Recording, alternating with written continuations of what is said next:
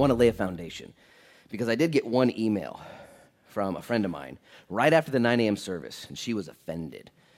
Said, it sounded like you're picking on us, Pastor. It sounded like you it felt like you were picking on me, like I got to do more, be more, try harder. And she basically said, I can't do what you do.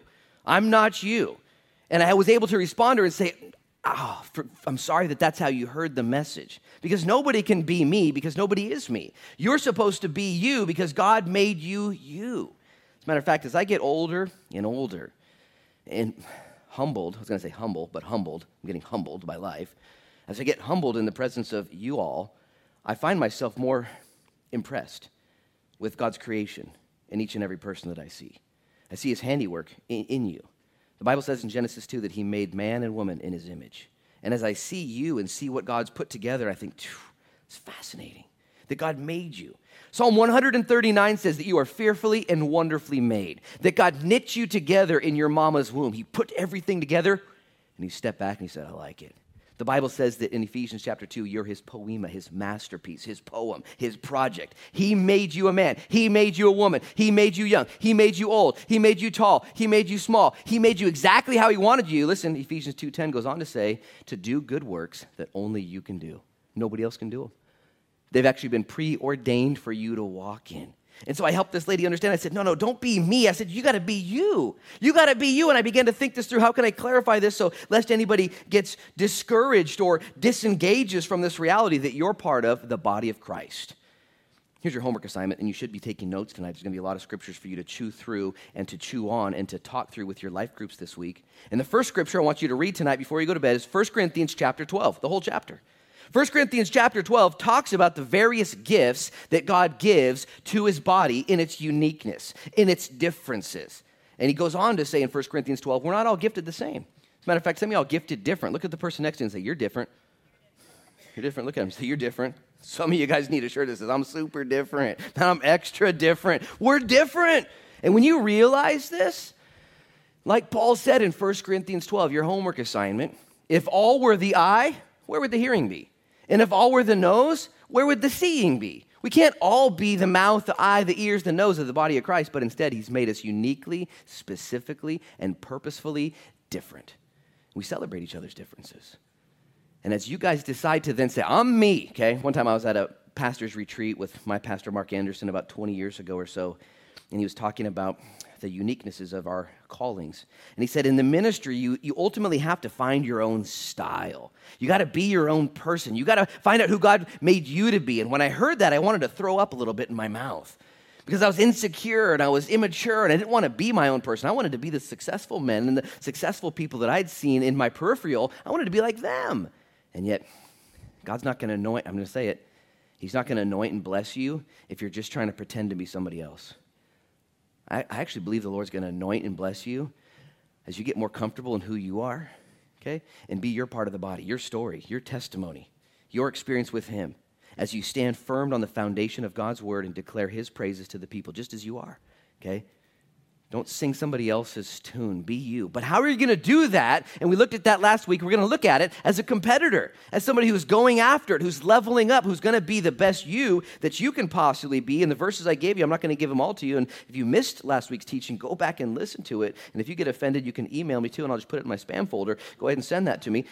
Some of the verses I put out there last week, there was Jeremiah twenty-nine. We're there when the children of Israel were in Babylon, in captivity, not living at home where they're not supposed to be. Jeremiah said, when you're there, what I want you to do is I want you to pray for the peace of the city you live in, okay? I want you to take wives, build houses. I want you to do things. And he goes on to say in Jeremiah twenty-nine, because I know the thoughts I have for you, thoughts of a future and a hope, peace and not of evil. Then check this out. This blew my mind. On Monday, I taught that sermon on Sunday. Monday came around, and I grabbed my Bible, and I said, you know what? I haven't read Ezra in a while. I'm just going to pop into Ezra, see what Ezra's up to. It's been a, been a minute. So I opened up to Ezra, and I read chapter one, chapter two, and chapter three, and I didn't even know the connection. And in the book of Ezra, what's going on is the children of Israel are now being delivered, released from Babylon, where they got the message from Jeremiah to pray for the peace of the city. And they get back to Jerusalem, and the first thing they need to do now back home is build the temple. In order to build the temple, they need moolah, and so they take an offering, and everyone reaches down, and guess what they've been doing for seventy years, okay? Working. And so when they get back to Jerusalem, they got lots of money, Babylonian money. And they make an offering, and the amount of money that comes in is able to then put together this worship service. And I saw it so crystal clear. It's like, that's what you want us to do. We're not in our home on earth right now. We're not supposed to be here. We're going to be like in Revelation chapter four and five, go to heaven. There's going to be a worship service, and the things we do here count. The crowns we earn, the things that happen. When we get to heaven, we're going to throw those at Jesus' feet. I'm going to heaven. Now what? Get after it. Work out your salvation with fear and trembling. Philippians chapter two, verse twelve. We talked about that. Jesus said in John fifteen, my Father's will for you is that you produce fruit. He'd be a fruit producer. More fruit. Produce more fruit, and much fruit. Jesus wants your lives to be as fruity as possible. Fruit of the Spirit. Fruit of the Spirit. He wants you to grow. Galatians chapter five defines fruit for us. It says fruit is love, peace, patience, kindness, gentleness, goodness, meekness, and self-control. Against such, there's no law. There's no limit. You can go as hard as you want in this thing called Christianity. You can produce as much fruit. You can pull that slot in Jesus' name, as many, not, not at the casino, but in Jesus' name, and, and say, I'm going to I'm going to do things for Jesus. And so these crowns, you guys, are our opportunity. It's our privilege. It's our choice to let our lives be purposeful while on earth in order that we might find ourselves of value in heaven. I hope you're not misunderstanding this, because I'm going to be honest with you. I don't like teaching lessons like this. And some people say, man, it's all about Jesus, dude. Why are you complicating with crowns? Because it's in the Bible, you know. I'm just reading it as it is. Let me read to you what I read last week, and then we're going to get into all six crowns uh, successionally. Verse uh, not, uh, chapter nine of First Corinthians, and verse twenty-four says it this way. Paul says, do you not know that those who run in a race, they're all running, but only one receives the prize? Run in such a way that you may obtain it. And everyone who competes for the prize is temperate or disciplined in all things, and they do it to obtain a perishable crown. It's just going to fade away. But we for an imperishable crown. Therefore I run thus, not with uncertainty. Thus I fight, not as one who beats the air, but I discipline my body and bring it into subjection, lest when I preach to others, I myself should become disqualified. Paul again uses this illustration. Guys, we're in a race, we're in a fight, there is a battle, there is disqualifications, there is rules, and we got to show up, and we got to run and race hard. Now, this is where the teaching ended last week, and I continue to develop this thought. But the reality is, I think this underlying attitude of I'm going to heaven, now what? Needs to be applied to the rest of the crowns and the diversities of the giftings here. Some of these crowns that I'm going to teach you today, and I believe there are actually more that maybe even the scriptures don't afford us, but that when we get to heaven, God's going to say, I saw you. I saw you grinding it out over there. I saw that benevolence. I saw that kindness. I saw that mercy. I saw your service. Here is some more wealth for you to take to heaven, listen, to build this service of worship, to throw down at Jesus' feet. Now let's make sure we're all on the same level here. This idea of worshiping at Jesus' feet, falling off your throne, casting your crowns at his feet, receiving that crown again and throwing it back at his feet. Is that confusing to anybody else? Does that really, does that really make any sense? It doesn't actually make sense in my mind. I'm just going with it because the scriptures say it's going to happen. I'm trusting the Lord going to work all that out, because a couple billion people tossing crowns could make a mess. I'm just going to trust the Lord, though. Because like we talked about last week, the things in heaven, okay, they're right. The things down here and the way our minds are put together, they're broken. They're wrong. We see finitely. We see through a glass dimly.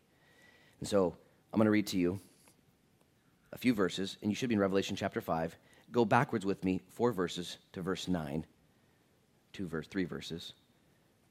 It says, whenever the living creatures give glory and honor and thanks to him who sits on the throne, who lives forever and ever, the twenty-four elders fall down before him, who sits on the throne, and worship him who lives forever and ever. And they cast their crowns before the throne, saying, you are worthy, O Lord, to receive glory and honor and power, for you created all things, and by your will they exist and were created. John was given this picture of a future event in order that he would be able to disseminate that message to the churches in the book of Revelation on how they're to navigate their lives until we get raptured into heaven. This is what we're doing. This is extra innings. Today, as a matter of fact, after the eleven a.m. service, I drove home and was exhausted and took my uh, family out to Mexican uh, uh, Taco Bell. And uh, as we went through the drive-thru there, and as I left, I just felt convicted. I felt the Lord wanted me to tell, and I felt, this is after the fact, but I felt the Lord wanted me to, to tell the lady that was working there that, that Jesus loved her. Just that simple, just tell her. Like, Luke, you missed a crown. It was an opportunity just to tell her. And I was like, man, I, that's my bad. I just I could have just told her that. And there's opportunities in your life as you navigate forward and everything you do to be sensitive to the Lord and say, Lord, is this an opportunity to gather another crown, to do something while in Babylon? Because the temptation is, and I can imagine the children of Israel while in Babylon, man, I just want to keep my head down. Don't look, don't, don't make eye contact. You ever go to Fred Meyer's and try not to make eye contact with people? Okay? You're just like, get the broccoli, get the apples, pretend I'm deaf. You know, I'm not going to listen to anybody that's talking to me. Or sometimes I'll just find myself scanning. Who's here? What's going on? Who needs love? What's, what's happening right now? How can I be of service to people? So I'm going to say a quick prayer, and uh, we're going to ask God to bless our time tonight as we rip through these other crowns. Father, in Jesus' name, we're here now. We ask that you would bless us, and Lord, that you would inspire us. I pray, God, that you would give us ears to hear, and I pray, God, that you would anoint my lips and anoint our ears. I pray, God, that you would be honored in what we do. We need you, Jesus. We want to run our race well. In Jesus' name we pray, and everybody said? Amen. Revelation chapter four and five are our springboard. And as we navigated through that first crown, it's the competitor's crown, which simply means taking it seriously, getting after it for the things of God, being those who aren't just sitting back on our blessed assurance, waiting for the Lord to return. And the second crown, this one might actually appeal to us here at the six p.m. service, is the crown of righteousness for those who love his appearing. Second Timothy chapter four, write this down, I'll read it to you. Paul says it this way. He says, for I'm already being poured out as a drink offering, and the time of my departure is at hand. I've fought the good fight, and I've finished the race. I've kept the faith, and finally there's laid up for me, at the, there's finally laid up for me the crown of righteousness, which the Lord, the righteous judge, will give to me on that day. And not to me only, but also to those who loved his appearing. Stop right there, eyes up here. When Paul wrote to Timothy, it was the final letter he'd ever write before he'd have his head cut off. He may have written other letters that we don't have, we're not aware of. But this is the final letter he wrote. And when he wrote to Timothy, he said, I'm ready to be poured out. I've run my race. I've fought my fight. And I'm ready to receive now the crown that God's going to give to me. Listen, it's the crown of those who loved his appearing. Interesting. The competitor's crown is the crown of people getting after it and fighting and discipline and doing le- next level stuff. He said there's also a crown for those of you who just long for heaven. Those of you who are just tired. Those of you who've been fighting hard and you just want the Lord. Did you know the Lord sees you when you long for him? Because around our world right now, there's other things that we long for, other things we're tempted by, foolish things. And when you decide to see through those things and say to God, I just want to go home. I just want to be with you. The Lord says, I appreciate your heart.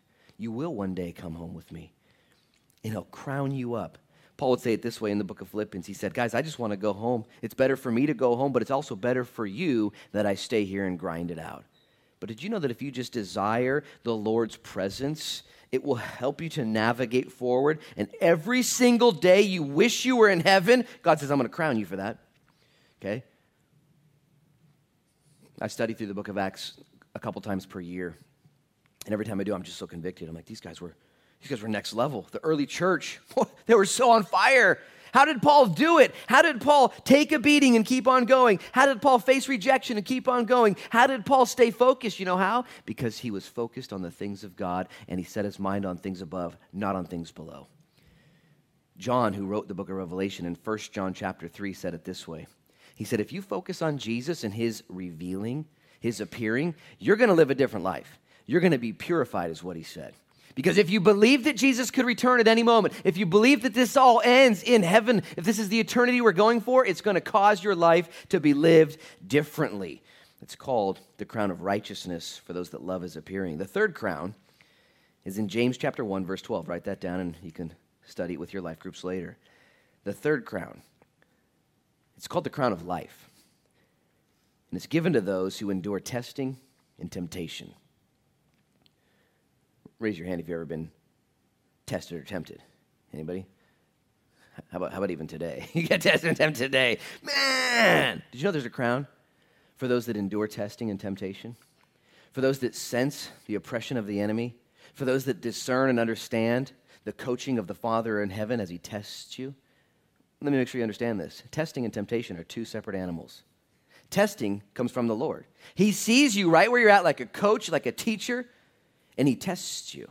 Now, I personally don't like tests. I'd rather just chill. I don't want to, you know, get too crazy. And the Lord says, no, I'm going to test you.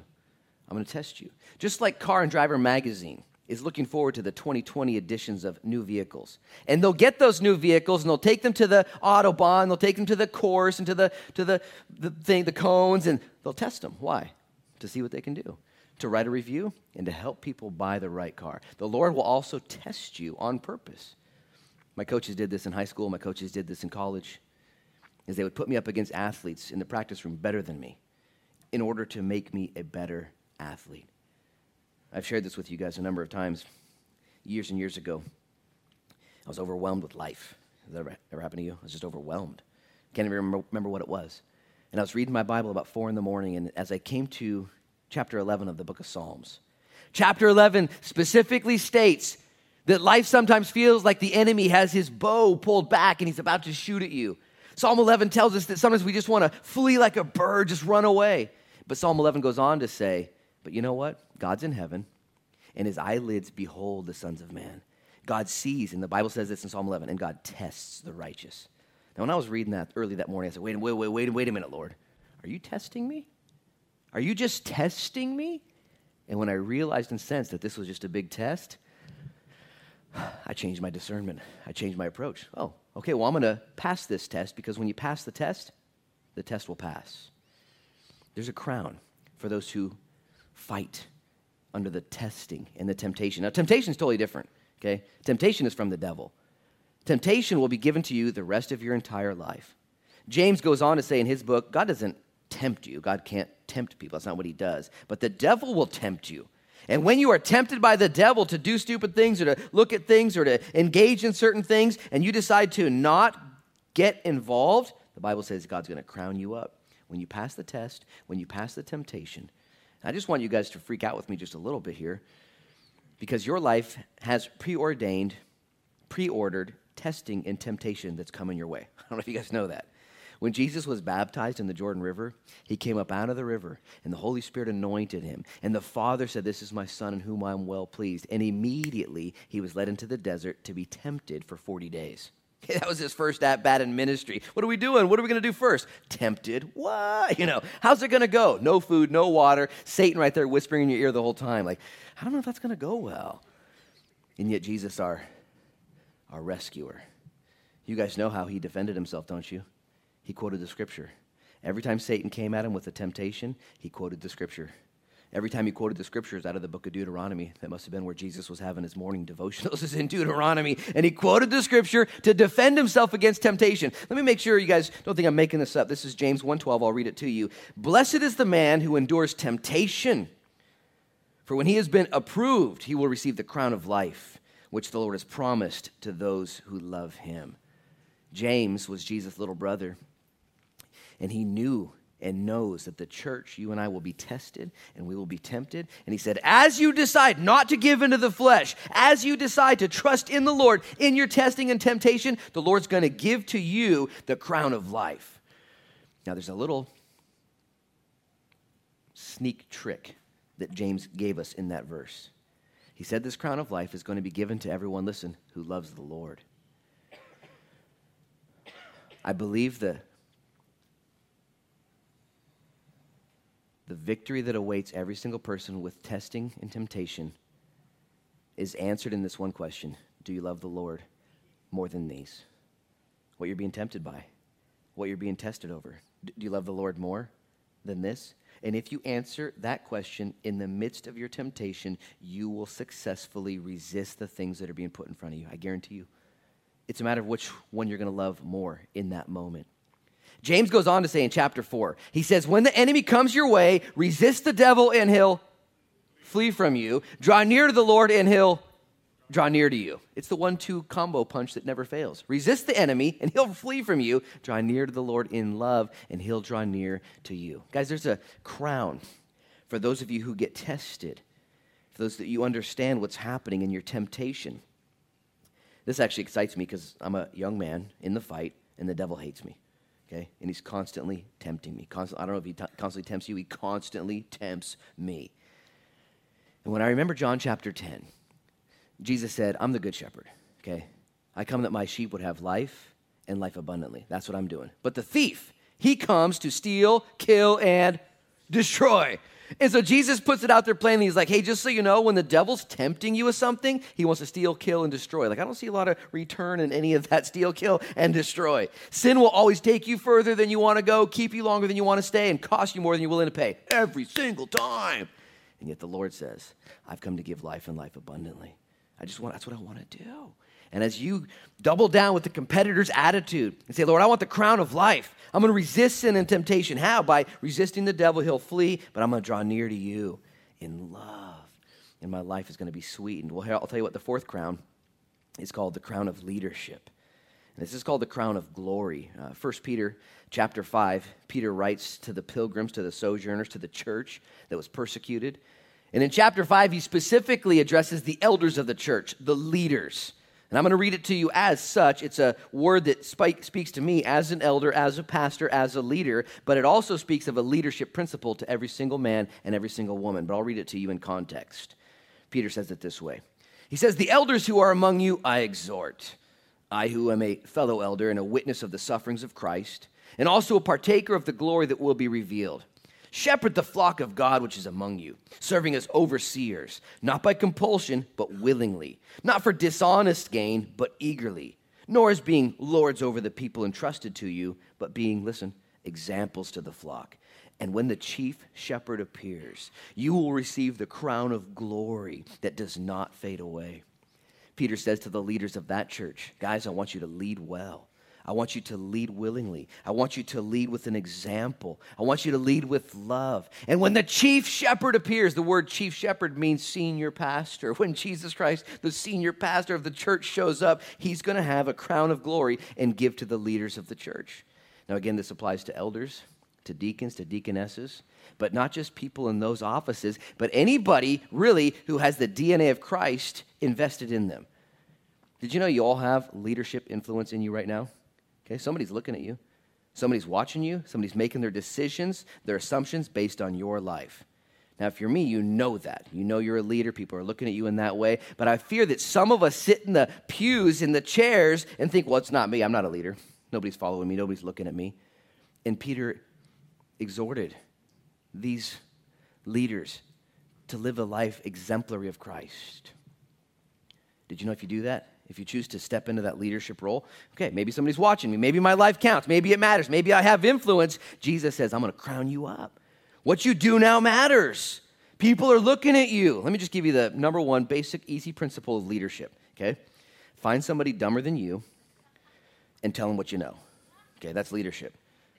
Okay, it's not hard for some of you guys to find somebody dumber than you. So you just find somebody dumber than you, you know? Tell them what you know. Share, share your story. You're not perfect, but you've been there, done that. Want me to tell you what's going on and how I made mistakes here? Leadership. I remember when I was about nineteen years old, maybe eighteen, and my dad put his hand on my shoulder, and he said, I need you to help me lead this particular event at our church there at the Newport Foursquare. And I looked at him like he was crazy. Like, what do you, why, why do you want me to help? I was living a rebellious lifestyle at the time and didn't want to participate and didn't want to help, and yet God had put a mantle of leadership on me, and my dad saw that. And so he treated me like a leader, and he asked me to lead, and God would eventually get my attention, and I would say, yes, Lord, use me however you see fit. There's a crown of glory for the men and women who say, my life counts. I want to have influence. I want to have purpose. I want to lead. Did you know even tonight you can repent of your selfishness, your weakness, your excuses? We all have excuses. I don't want to do that. It's too much investment. It's too, too risky. Who, who am I? I'm just a failure. God loves to use failures. Okay, failures who have been restored, failures who have surrendered their life to him. Matter of fact, if you read the scriptures, I don't think you're going to find a leader, man or woman, that doesn't have failure in their life. Failure is a prerequisite to being redeemed by Jesus and to be used.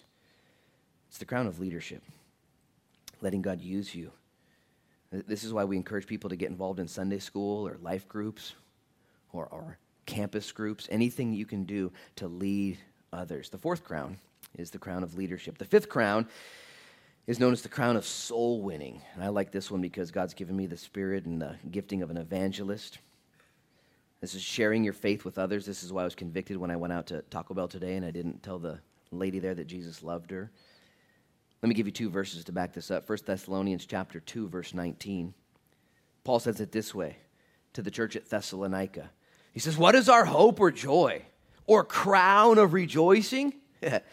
Is it not even you in the presence of the Lord Jesus Christ at his coming? For you are our glory and joy. Stop right there, eyes up here. Paul says, you want to know what my crown of rejoicing is? It's people in heaven. He was talking to the church at Thessalonica. If you don't know the story, when Paul got to the church at Thessalonica, he went to the synagogue and he preached Jesus, and they beat him up and kicked him out, and they were going to kill him the next day. Like, it didn't go well for him. As a matter of fact, his buddies Silas and Timothy and, and Luke, they put him on a ship and sent him to Athens, Acts chapter seventeen, and he was by himself for a little bit. And in Acts chapter eighteen and nineteen, he finally went to Corinth, and finally Silas and Timothy show up, and when they get there, they tell him something crazy. They say, hey, remember those guys in Thessalonica that wanted to kill you? Well, turns out there was a bunch of people that actually appreciated the message, and a church grew. And when Paul heard this, are you kidding me? The people in Thessalonica? Oh, man, I thought they hated me. You know, first impression, you know. And the church grew in Thessalonica, and the Bible says when he heard that word, that people had received the word, he was filled with courage there in Corinth, and he preached the gospel with boldness, and many people got saved. So cool. How did this happen? Because Paul knew, Paul heard that people he had prayed for, people he had supported, people he had labored for were walking with Jesus. And I want to encourage you guys, there is a soul winner's crown. When you live your life on purpose for other people, for your grandkids or for your sons and daughters or for your church or for your people that you work with, anybody, doesn't matter. When you live for other people, God says, I'm going to crown you up for that. There's going to be a crown of rejoicing. When we get to heaven, I promise you, every single person you prayed for, every single person you witnessed to, every single person you baptized or led to Jesus or brought to church that makes it to heaven, you're going to see them like, no way! There's going to be a crown of rejoicing, and you're going to worship Jesus forever and ever. So here's my encouragement. Don't stop loving people. Don't stop reaching out. Don't stop trying. Oh, I feel like they hate me, and I feel like I'm getting beat up. So did Paul. He did get hated and beat up. You guys probably aren't getting beat up at all. You're probably fine. And the Lord would encourage you. Here's another verse out of Philippians four. Paul says, therefore, my beloved and longed for brethren, my joy and crown. So stand fast in the Lord, beloved. Oh, man. If you guys don't know what happened in Philippi, you got to read it. Paul went to Philippi and he met Lydia there at the riverside and baptized her and her whole family. And a couple days later, he was arrested for healing this poor little girl who was enslaved in human trafficking. And, and he got imprisoned. And while he was in prison, he got beaten and put in the lower prisons, and his back was wide open with Silas there. And they were worshiping at midnight. And the gates and the chains were broken through an earthquake, and the jailer gave his life to the Lord, and the whole place in Philippi got saved. And here's Paul writing to the church of Philippi. He says this, man, you guys, you guys are my joy, my rejoicing. Even as Adam Durkin put the pictures up of the Mackles in Costa Rica, who I've spent time with. They actually came to, to Newport last year, and we took them out to the tap house and had lunch with them and prayed for them, and we give them monthly support. And man, what a joy to know we're partnered with other people that are impacting the kingdom of heaven, the soul winner's crown. Let me give you two Old Testament verses you can chew on as well that uh, should shape your life. Daniel twelve three. Daniel said, those who are wise shall shine like the brightness of the firmament, and those who turn many to righteousness like the stars forever and ever. You want to shine like the stars forever and ever? Turn many people to righteousness. Pray for them. And I'm not even going to ask this question with a with a response, but have you, have you been rejected? Has your faith been rejected? Have you been criticized? Have you been mocked? Have you been shunned? The answer is probably yes. Okay, well, I'm not doing that again. I'm not telling that Taco Bell person Jesus loves them, because Jesus might not love them. You know, you you're, you think that way, you know, because they're mean to me. Listen, Paul's our example. Okay, Daniel says, wise are those who turn many to righteousness. The Proverbs say it this way. The fruit of the righteous is a tree of life, and he who wins souls is wise. I believe some are called to evangelism. Some have that gifting, that charisma. But I believe we're all supposed to have a heart that beats for others that don't yet know Jesus. That's why you're here. The Great Commission is to go into all the world and to preach the gospel. So if you've been witnessing, if you've been sharing, and it has gone well, praise the Lord, okay? There's going to be rejoicing, crowns for you. If it hasn't gone well for you, don't give up yet. Don't give up. You don't know the end of the story. And here's the best part about being a, a witnesser of Jesus, a soul winner. Here's the best news, okay? That it's not actually your goodness that you're sharing. It's not actually your power. It's not even your promises, okay? You're declaring the good news of God. You're just the you're just the middleman. Like, God is good, God is coming, God forgives, God loves you, God accepts you, God has a plan for you. And if people reject that, it's still true. You don't even have to worry about it. I've been a salesman before, trying to sell things that maybe were a little iffy or sketchy, or maybe I have to back this up. Okay, you don't got to worry about the Lord. He's going to back his own word. You just declare his word. That's simple. I think it's Mark chapter four says, the sower goes out and sows the word, and then he goes to bed, and he wakes up, and the next morning there's growth, and he knows not how. Doesn't know how. It doesn't. Know how, it's not your problem. Your responsibility is to tell that lady at Taco Bell Jesus loves her. Last crown, final crown for the night, we'll be done, is known as the crown of martyrdom or the martyr's crown. Revelation. These are for those who laid down for him and his kingdom. We learned this a couple weeks ago when we read the church at Smyrna. Revelation two ten says, do not fear any of those things which you are about to suffer. Indeed, the devil is about to throw some of you into prison that you may be tested, and you will have tribulation ten days. Be faithful until death, and I will give you the crown of life. We know that that was a message from Jesus to the church that would go through a heavy persecution. Millions and millions of Christians would die in the first and second and third centuries through the next ten Caesars. And Jesus says, when you give your life in death, there's a martyr's crown. That word martyr, though, is where we get our English word witness. It's the same word for living your life, denying yourself to death, dying to your flesh. Anybody still have flesh left? A little bit? A little bit of flesh? A little bit of evil desires? Okay, willful self-interest? Me and four others? Yeah, we got it. And the Bible gives us an opportunity. He says, put your flesh to death. Crucify yourself, Galatians two twenty. It's not you who live anymore. It's Christ who lives in you. And this is a daily decision. And I believe that there is a martyr's crown for those who give the ultimate sacrifice. Most of us probably won't die for Christ in that way, which is not going to happen. We're Americans. Unless you travel the world and get abducted and something weird happens, that's probably not going to happen to you. They say on average anywhere from one hundred twenty-five to one hundred seventy-five thousand people national, worldwide do get killed for Jesus. It's a large number.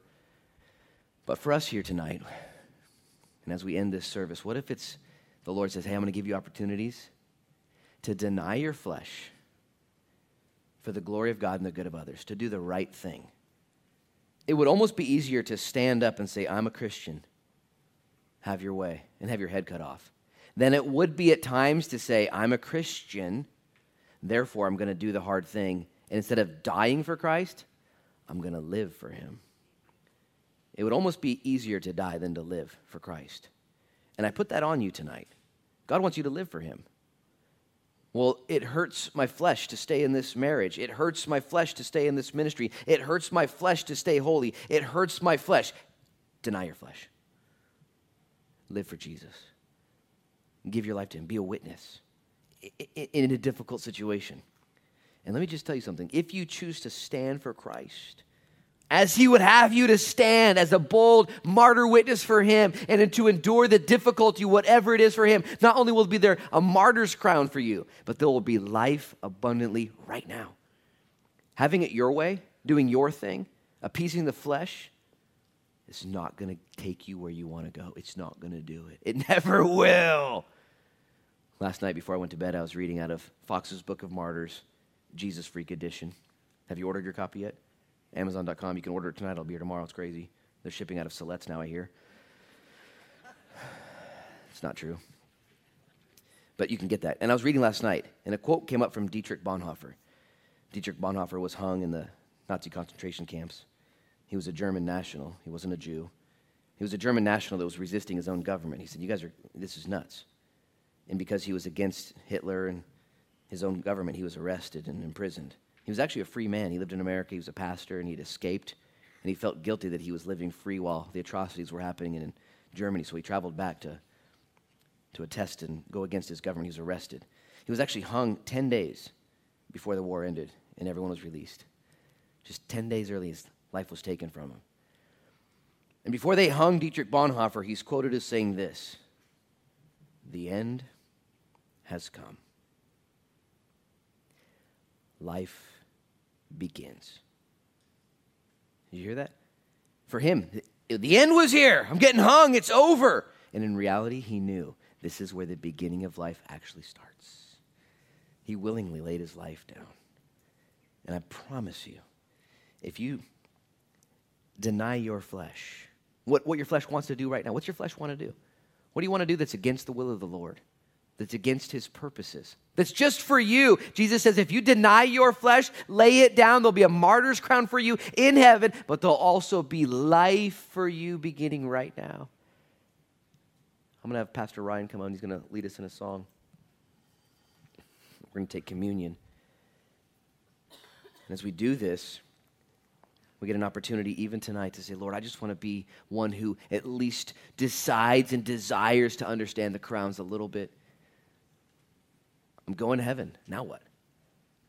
And by the way, I'm so excited to go to heaven, okay? I think it's going to happen soon. I think the Lord's return is nigh. The Bible says it'll be as the days of Noah before Jesus returns. That there'll be rebellion and chaos. The Bible says in the New Testament that men will be lovers of themselves, seekers of pleasure, deniers of God. All of these things are happening at unprecedented levels. And I'm still here grinding it out as you are, raising my family, trying to do my best. And the Lord says, I'm going to give you some direction. Because I don't just want you to get saved for free, which, by the way, all this is free. Jesus saved you for free. The sixth thing out of Jesus Christ's mouth when he hung on the cross was te telestai. It's finished. It was a phrase used in those days to announce the beginning of a new era. That one era had ended and a new one was beginning. Te telestai, something new is happening. Christ said that. It was a phrase that you would use when somebody had sent you on a mission and you had completed the mission and you would come back and look him in the eye and say, te telestai, I did what you asked me to do. Jesus said this to the Father. It was also a phrase where if you had accrued a debt and you were making that final payment, you would look at your debtor and say, te telestai. Jesus said this. Guys, we are saved by grace and not of works. It is a free gift, lest anyone should boast. And if you're saved here tonight, okay, glory be to God. But your life, there's opportunity still for you while living in our present Babylon to bring peace to this city and to bring fruit in order that when we're relocated to heaven, we have something to worship Jesus with. That's the simple message. So I'm going to ask you guys to bow your heads and close your eyes. And I'm going to give you an opportunity to rededicate your life to Jesus. If you're saved, you're once saved, you're always saved. It's what he does to you. It's what he did for you. But your life is your responsibility. Your life is your responsibility. What are you doing now? Paul said, work it out. Fear and sal- fear and trembling, work it out. So if you're here tonight and you would say, Lord, I want to rededicate my life to you. Lord, I want to be a competitor for the crowns. I want to be one who knows. Lord, I volunteer. Would you just raise up your hand right now and just say, Lord, I, I, I do it right now. I want to rededicate my life. I want to rededicate my life. You saved me. I'm not getting re-saved. But Lord, I want to re-engage in the things of God, and I'm putting my hand up as a volunteer. Lord, would you use me? Would you enlist me? Would you put your Holy Spirit upon me to be a crown getter? Because in getting crowns, we're equipped for heaven. And in getting crowns, Lord, the world around here has peace. Our lives are better. We live on purpose. Everyone should be going after these crowns, not with selfish motives and weird stuff in your mind. Raise up your hand and just say, Lord, show me. Use me. Lord, my hand is up to you. I volunteer in Jesus' name. I repent, Lord, of my selfishness, my laziness, my apathy, my lukewarmness, all the things that creep in over time. Lord, I repent. And if you've got your hand up, just say, yeah, I repent. I repent, Lord. And the Bible says times of refreshing come from repentance, where we say, Lord, start over with me. I'm already saved, but Lord, let's go ahead and get after it again. My life is yours. You can put your hands down. Lord, as we come to the table now, we remember that all of this was purchased by your blood, by your body, broken and spilled for us, that what you did is enough. And so we build upon the foundation that is Jesus Christ. Be honored in this time as we celebrate your death and proclaim, Lord, your return until you come. In Jesus' name we pray. Amen.